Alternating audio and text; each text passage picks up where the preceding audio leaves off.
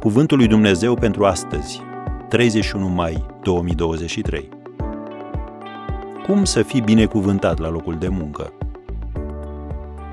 Comorile câștigate pe nedrept nu folosesc. Proverbele 10, versetul 2.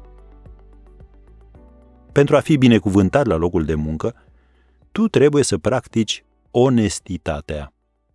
Nu este înțelept să furi chiar dacă nu vei fi prins niciodată.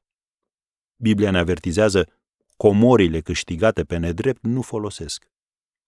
Poți fura fără să fii prins, dar nu vei avea folos de pe urma lucrurilor furate. De ce?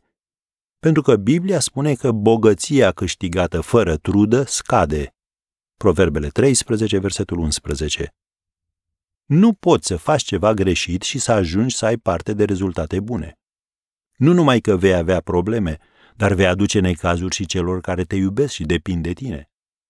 Tot Biblia ne spune că cel lacom de câștig își tulbură casa. Proverbele 15, versetul 27. Gândește-te la lucrul acesta în felul următor.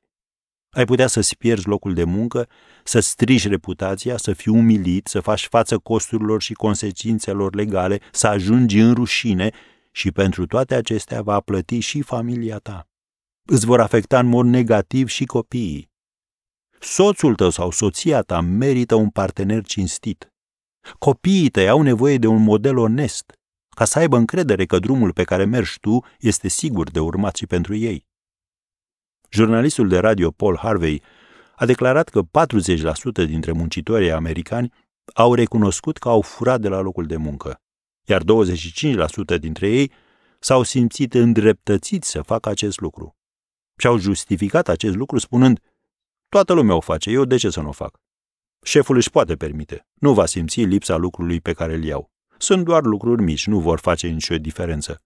Compania mi este datoare, eu doar iau ceea ce este al meu. Merit, am muncit din greu și nu am fost niciodată recunoscut. Dar să vedem ce are Dumnezeu de spus. Cel rău dobândește un câștig înșelător.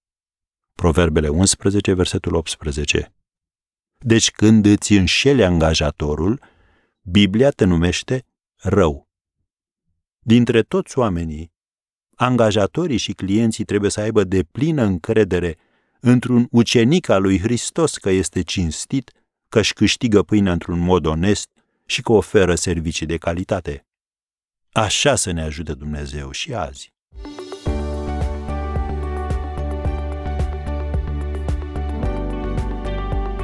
Ați ascultat Cuvântul lui Dumnezeu pentru astăzi, rubrica realizată în colaborare cu Fundația SER România.